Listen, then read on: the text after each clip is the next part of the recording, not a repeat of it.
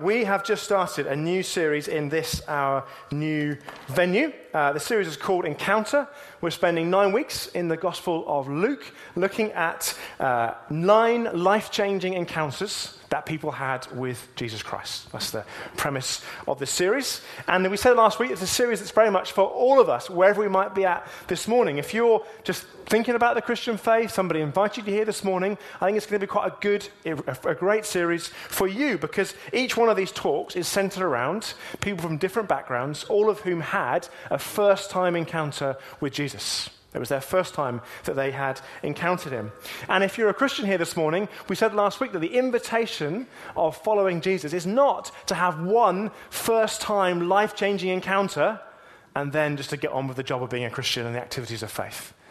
The invitation of being a follower of Christ is to have fresh encounters with Jesus, time and time and time again. To be able to say in different moments, I, I, think I met with God. I think I encountered God in those moments. That's the invitation of a Christian, of a follower of Christ. And sometimes those encounters themselves, those fresh encounters, are life changing.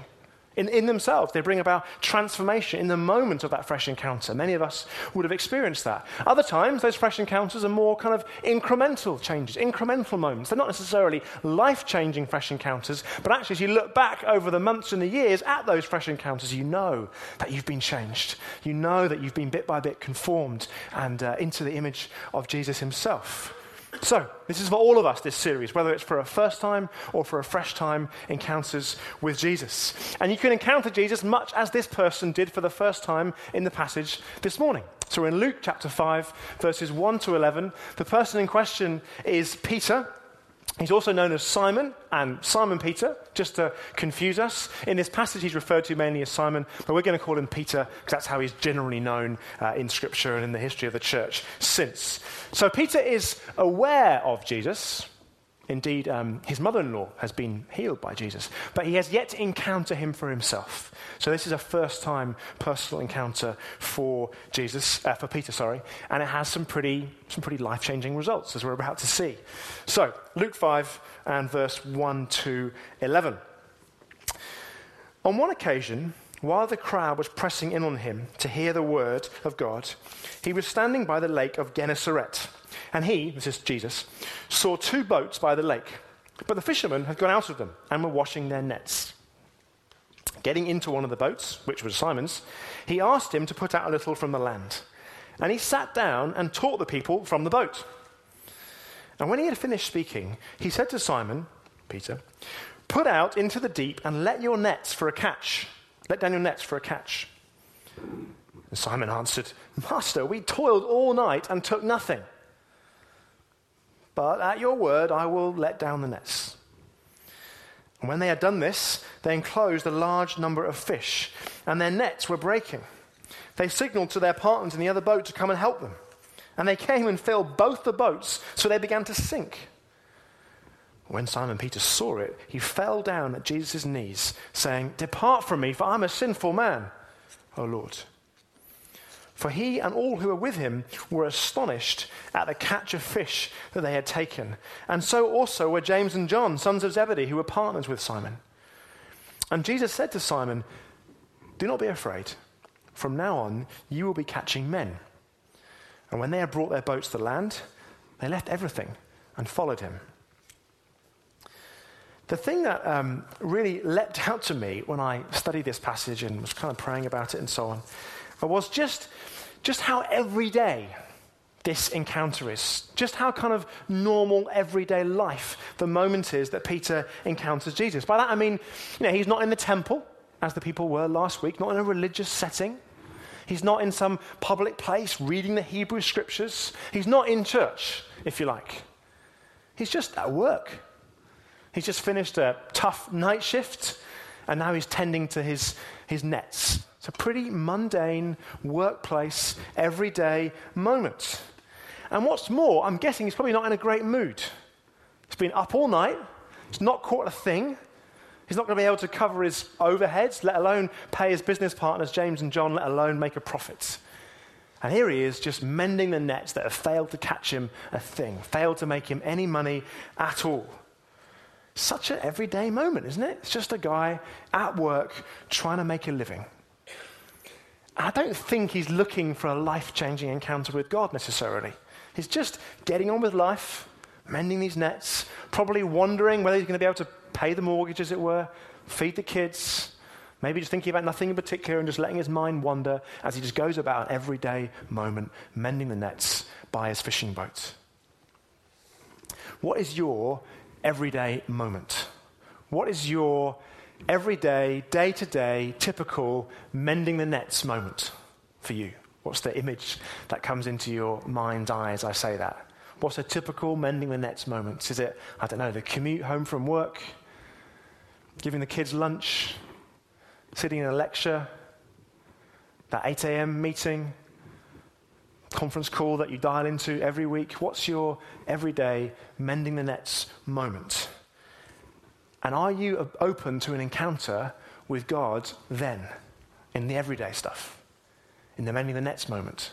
Because often I think we can think that an encounter with God, if it were possible, it would happen in a, in a very religious or a spiritual setting. We'd need to be in church, or maybe in our language, we need to be in one of our midweek life groups. It would need to be a, a moment of overt spirituality for us to encounter God. But Peter, it's just at work. He's had a pretty rubbish day at work. It's on a night shift, just mending his nets, everyday stuff.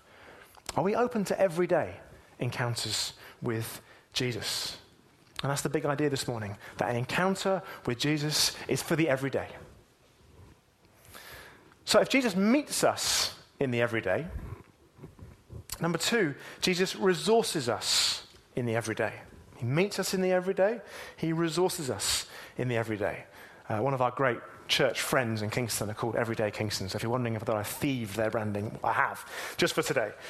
Jesus resources us in the everyday. What do I mean by that? Well, in simple terms, Jesus resources Peter. Peter has not caught a thing all night. And at Jesus' command, they go back out to sea, back out to the lake, lower the nets, and an extraordinary catch of fish takes place to the point at which the nets start to break, the boats start to sink. It's an extraordinary moment of nothing to abundance. Jesus resources Peter. Now, did you also notice in the reading, in the passage, before this miraculous resourcing actually happens, before Peter does what Jesus tells him to, did you see how Peter expresses his doubt? Did you catch that? He's like, We toiled all night and caught nothing. It's basically saying, You want me to go out and fish again? Seriously? You're crazy. There's nothing out there, no fish to be had. Expresses real doubt. Now, if you hear last week, we caught up on the podcast, we said, Jesus is, it's amazing. He's not afraid of our doubt. He's not remotely thrown by our skepticism or by our lack of faith or by our doubt. What he's interested is what he's interested in is seeing whether we'll trust him anyway which is where Peter gets to. And if you, if, you know, if you know anything about Peter, if you read the rest of the Gospel of Luke, and Peter crops up time and time again, you'll know that he's, a, he's an emotional guy. He just says what's on his heart, whether it's doubt or faith. And he does the same thing here in verse 5. He says, I'm not going to go out there again. And then he says, Actually, at your word, I will let down the nets. It's like doubt, a bit of offense, and he chooses the trust. He chooses to obey. I think Peter's quite a good example of what we were saying last week. He listens to Jesus. He's prepared to listen to this rather curious person who's teaching from one of his boats whilst people are standing on the beach. He expresses his doubt, his offense. But, just as we said last week, mainly because, or partly because, he's kind of at the end of himself. He's come to the end of his own resources.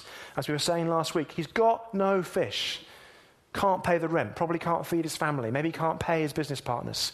So, because he's at the end of himself, because he's a bit desperate, he keeps listening. And he gets to a place where he's prepared to take a bit of a risk. So, he really listens. I just love what we see about Jesus in this, in this scene. The way that he just he encounters Peter exactly where he's at.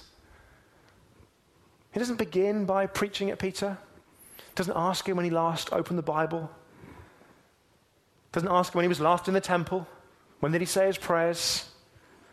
Doesn't tell him off for expressing his doubt. Just meets him in his boat, mending his nets in an everyday encounter. A man whose business is struggling, and he resources him. He just meets him exactly where he's at. Some of you might have heard of a, person called George Muller. George Muller was born in, in Germany at the end of the 19th century.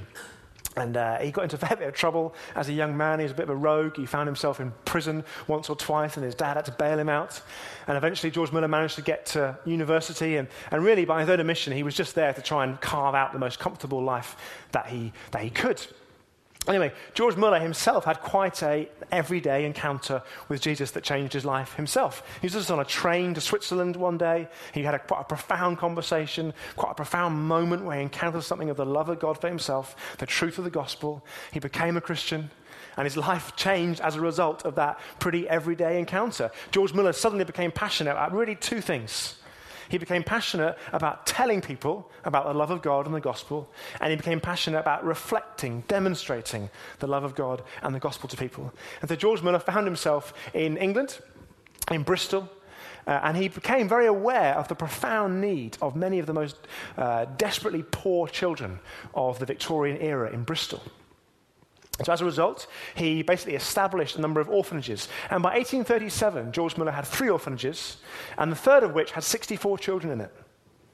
And one of the little girls, who was, I think she was nine at the time, she tells the story many years later of one of her experiences of being in George Muller's orphanages in 1837. And she says how one morning she and the other children came down for breakfast. Although it became quickly clear that there was no food to feed them. As an orphanage, George Muller relied upon amazing, really, provision of God to keep this thing going. There was no food to be had. And the children asked George Muller, so, well, if there's no food, why are we sitting down at this table? And why have you put the cutlery out and the crockery out if there's no food to be had? And George Muller explains that he believed God loved them, that he believed God heard prayer, that he believed God would resource them. He said, sit yourselves down, and we're going to say grace for the food we're about to receive. And this little girl says that the children did as they were told, and they sat down, and George Muller said grace for the food they were about to receive. And then they waited. And literally, I'm told, after a few seconds, was a knock at the door. And at the door, there was a baker. And the baker explained that last night he had a really bizarre dream. And he felt in the dream that God was somehow communicating to him that he should bake some bread and take it to the orphanage. So he did. And, and did George Muller want it? They took the bread, and the door closed. And maybe the children thought, that's, that's interesting coincidence. A few minutes later, apparently, there was another knock at the door. And this time there was a milkman. And the milkman explained that just outside the orphanage, his milk cart had broken down, the wheel had come off. And he needed to go and repair his milk cart. But he knew if he left his milk cart, probably the milk would be stolen. And so he said, rather than the milk getting stolen, he'd rather that George Muller had it. Did he have any use for the milk? And the children sat down and they ate their bread and they drank their milk. They had their breakfast and they were resourced because God loves to provide resources in the everyday moments. He knows what you need. He knows what you need. And it maybe it's not as profound as children who have nothing to eat. Maybe it's even more everyday than that. But the Bible tells us that God is a good father who gives good gifts. He knows what we need. He knows what you need. So, question Are you open not just to encountering God in the everyday this week or this month, but to being resourced by Him in the everyday moments?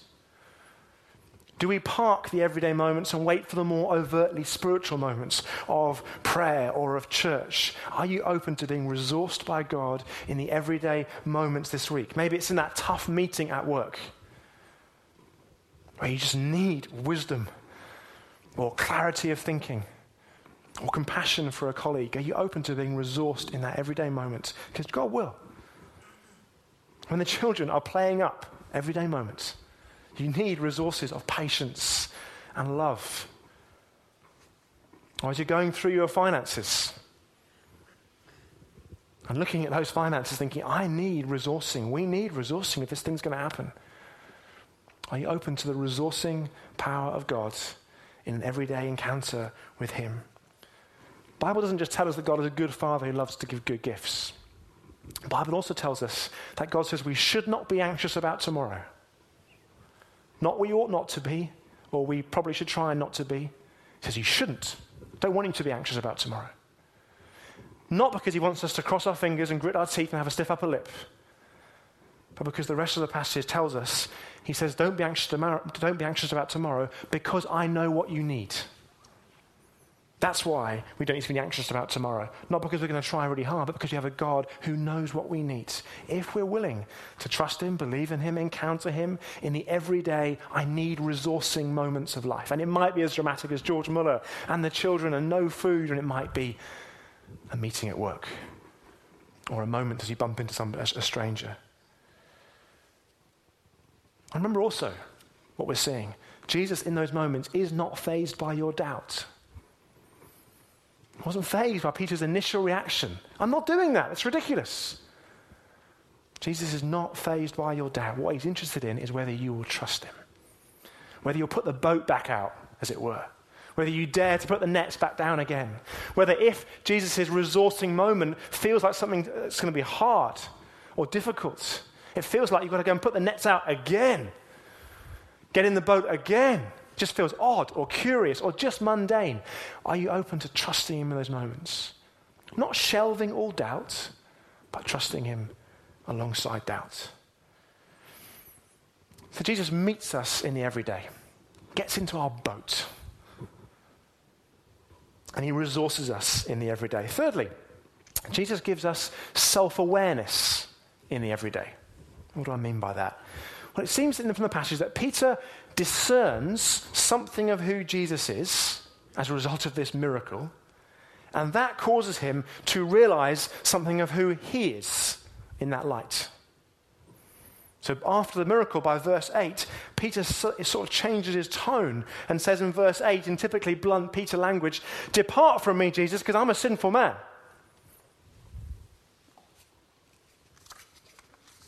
Now, let's be honest, sin is a pretty unpopular word these days, but it's in the text, so let's talk about it.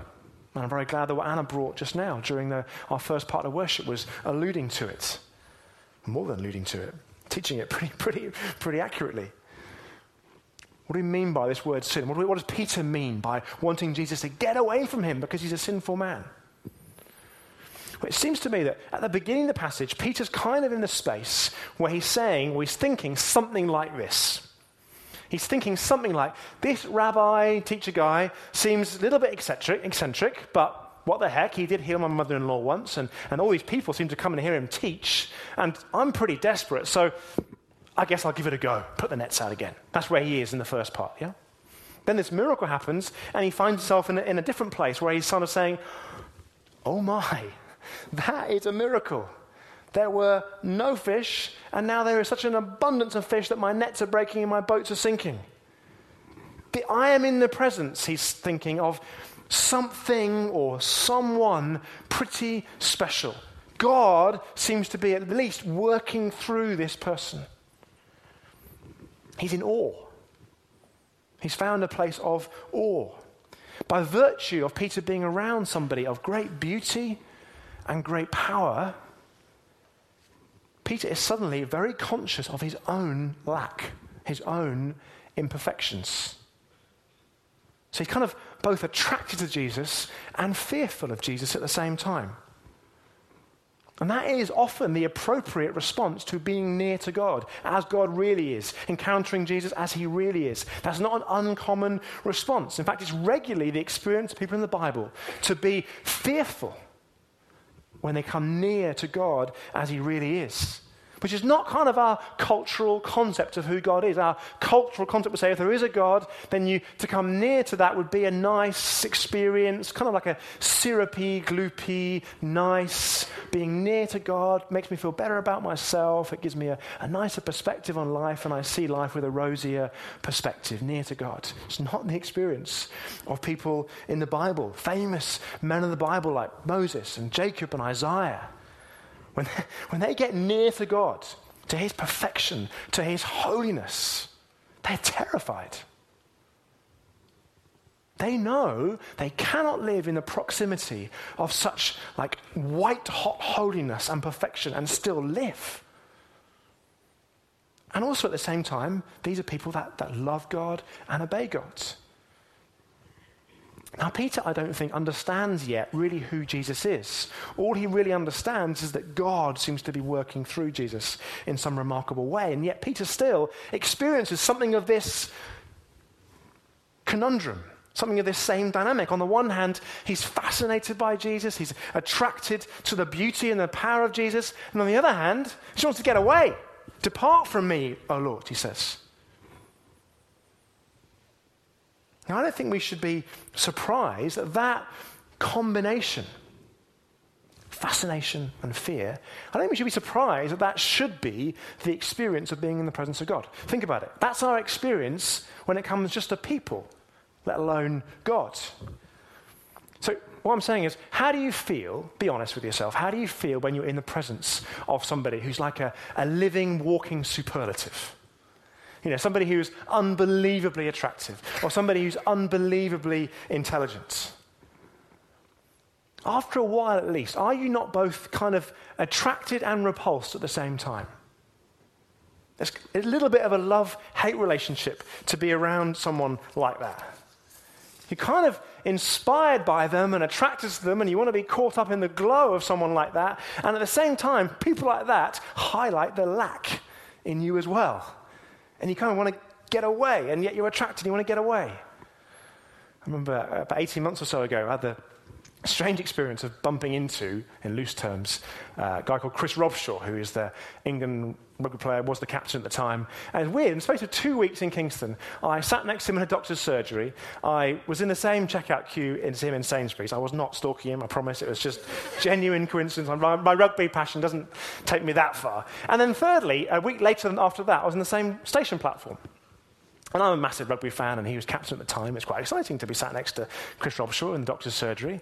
You know, almost going to send a text, all that kind of embarrassing stuff to other people. Almost going to ask him something, didn't, all that kind of stuff. But why the second and the third time? I'm sort of conscious, like, this guy is a, a, super, he is a su- walking superlative. He is a supreme athlete. It's like six foot three, 17 and a half stone of just chiseled muscle. He is a supreme athlete, highly successful, good reputation. After the second phase, I don't want to be around a guy like that very often because he just highlights the lack in me of all of those things.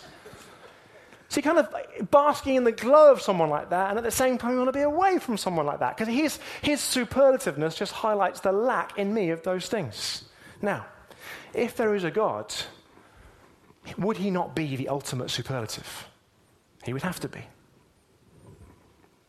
And so it would make sense that to encounter God, to encounter Jesus as he really is, would draw out of us a combination of fascination and fear. We become aware by being in his presence of our lack, of our imperfections, of the stains that go deep within us. We realize for the first time or for a fresh time what it is that most of us spend a fair degree of time hiding, which is that we are fundamentally flawed people. We have flaws and stains within us that go deep. Why do so many of us work so hard? Why do some of us need to be right all the time? Why do some of us worry so much about how we look? Why do some of us have so much stuff? Is it not because, in part at least, we use those things to hide, to cover up, to purify the lack or the flaw or the stains that we know are deep inside of us? We know in our most honest moments that we are fundamentally flawed in different ways.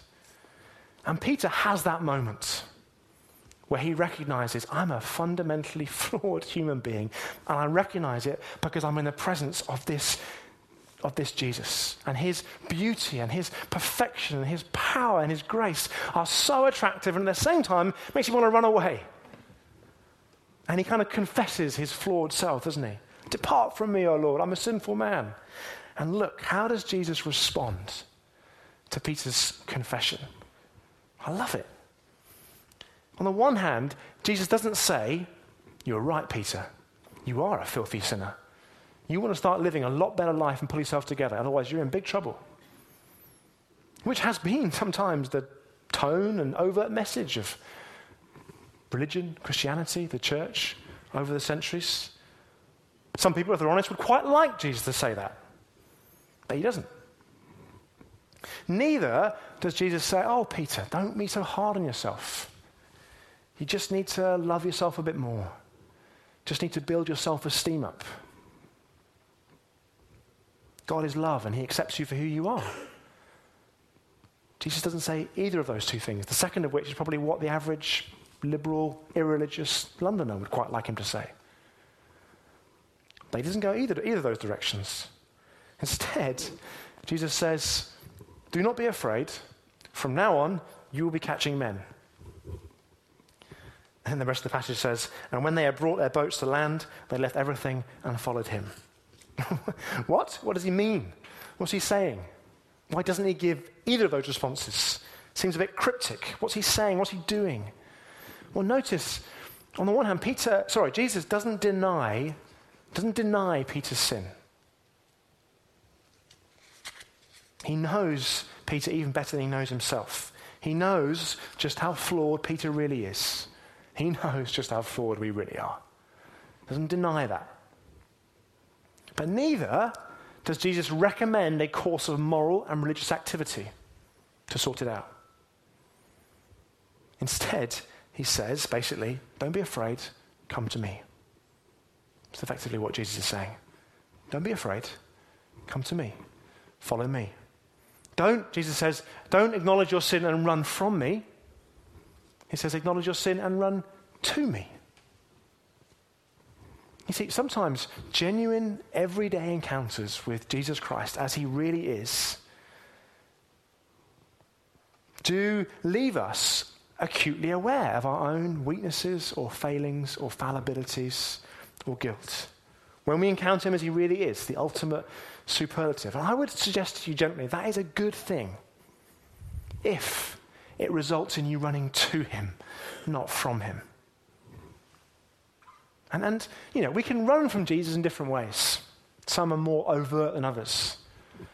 We can say, I don't like this talk of God and sin and judgment and wrath. And, you know, I'm going to decide what's true for me and, and live my life accordingly. That's maybe a more overt way of running, as it were. Or we can say, oh, You're right, I, I, I do sense a lack in me. I know there are stains in me that do cause me guilt and shame. So, I'm going to engage in moral or religious activity to try and rub them out. That's also running from Jesus. It just sounds a bit more respectable and religious. And there's kind of a, a sort of subtopic of that option, which Christians can often do. I know I've done many, many times. And it's kind of this it's where we say, I know.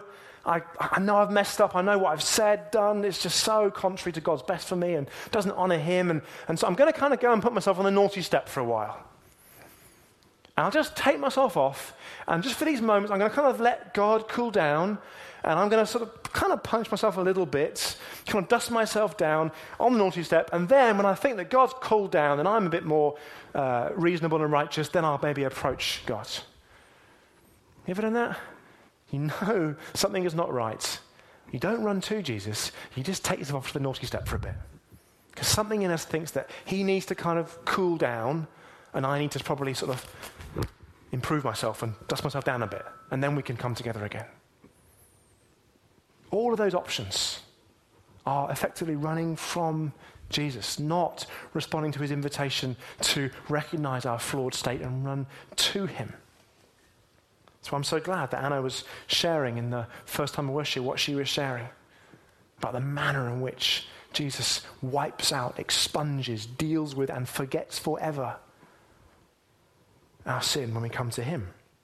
You see, to be a Christian means, in simple terms, that you believe in what Jesus has done on the cross for you. You believe in the fact that He's risen from death to life for you, and that He's ascended to heaven for you, and one day will return for you and for all His church. And that belief, nothing else, that belief, that faith, with all of its doubts and clunky moments, that moment of faith, that expression of faith, unites you to Jesus, makes you one. Doesn't make you an, an adherent of his religion, doesn't make you a subscriber to his teaching. That faith and his accomplishments makes you one with him. It's an extraordinary spiritual dynamic. It unites you with him and all that he is and has accomplished. So, for a Christian, if a, if a fresh fresh, everyday encounter with Jesus leaves you aware of your fallibilities, your frailties, your failures, your sin, you are still united to Him regardless of that awareness. You're still united to him because he hasn't changed, and his accomplishments, which united, him, which united you to him in the first place, haven't changed either. The unity, the oneness hasn't changed. So you don't have to go and put yourself on the naughty step, or pull yourself together, or dust yourself down, or make yourself more acceptable to receive afresh the forgiveness and the approval that is already yours in Him. And Jesus says to Peter, Don't be afraid. I just hear the tenderness in that. it's possible for Christians, I think, to allow a little bit of inappropriate fear sometimes to look. The kind of fear that says, Wow, God, you are. That's appropriate. We see it in the Bible. The kind of fear that stops you from running straight to Him the moment you realize or understand or accept your own flaws, that's not a good biblical fear. And that's why Jesus says to Peter, Don't be afraid. Come to me. And if that's the experience of a Christian, that's the inheritance of a Christian. If you're, if you're not a Christian, then you, you can have that like today. That's what a fresh encounter with Jesus does. Yes, Jesus will love to resource you in the everyday moments. He doesn't wait for us to get past all of our doubts and offenses and confusions about what Christianity is and who God is before he resources us and blesses us because he's good and kind. But the ultimate resource, if you like, that Jesus longs to give you for the first time is the only resource that truly deals with the stains, the stains and the flaws and the fallibilities that we're all doing our best to hide. And in a moment of belief, you can have that. First time encounter gives you that. A resource, the only resource that can truly clean and expunge and purify and leave me whole. And you can have that this morning. And then you step into this dynamic, which many of us have stepped into, where we're looking for continual, fresh encounters by Jesus, for Him to continually conform us more and more into what He's like and less and less of what we used to be like. And we stumble and we get it wrong and we doubt and we get offended. But if we keep encountering Him afresh for who He is, we look back after a few months and a few years and we think, that was me then and this is me now. How has that happened? That's what fresh encounters with Jesus Christ as he is do. Just adhering to a religious form of teaching doesn't provide that. Either leaves you feeling proud because you've done all the stuff, or leaves you feeling devastated because you can't do the stuff. But fresh encounter with Jesus as he is, over and over again, finds you changing more and more and more. And why is it possible? Why is this even possible? The big picture of the gospel, of course, is not that Jesus once got into a boat with a guy called Peter, once came into his everyday setting. The big story of the gospel is that Jesus Christ left the perfection and the purity and the otherness of heaven and stepped into the boat, the everydayness of humankind. That's the message of Christmas that Jesus left behind the perfection and beauty of heaven and stepped into the messiness of broken nets and funny boats and confusions and doubts of human beings. And he wants to step into your boat, whether for the first time or for a fresh time. Tim Keller's a bit of a hero of mine. He's an American pastor. He very famously said that the gospel, in simple terms, is this we are more sinful and flawed in ourselves than we ever dared believe. Yet, at the very same time, we are more loved and accepted in Jesus Christ than we ever dared hope.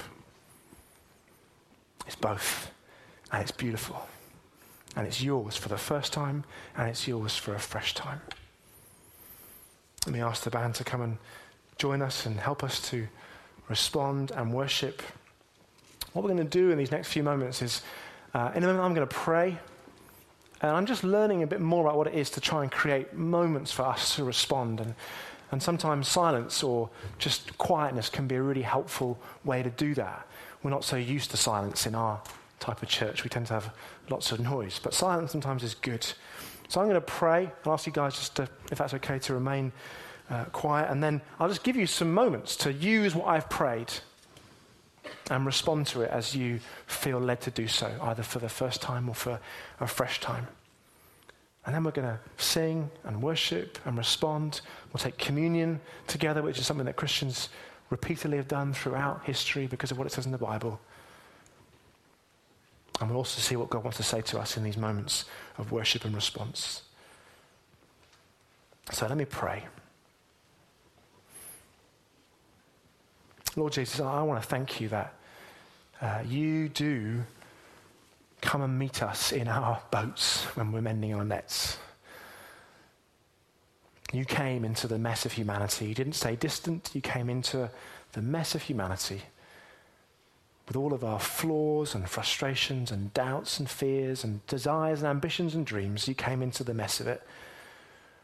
And I thank you that you love to draw us to an encounter with you.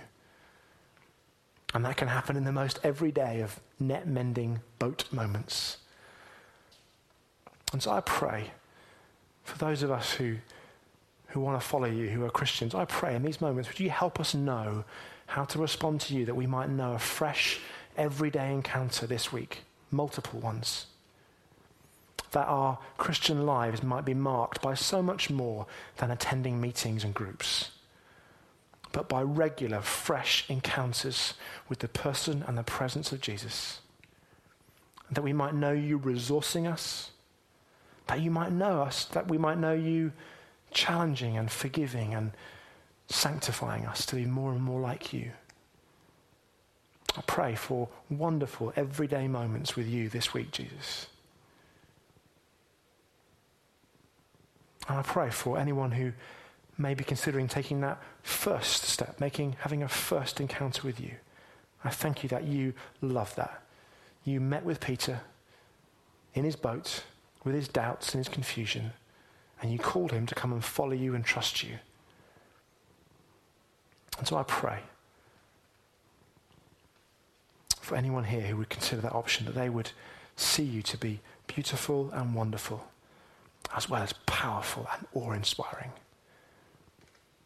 and that they would come to you in this moment, not just for the resources of everyday life, but for the ultimate resources of forgiveness and wholeness and peace and an eternal future that cannot be taken away. Help us, Jesus, by the power of your Spirit in these moments of silence now to respond to you.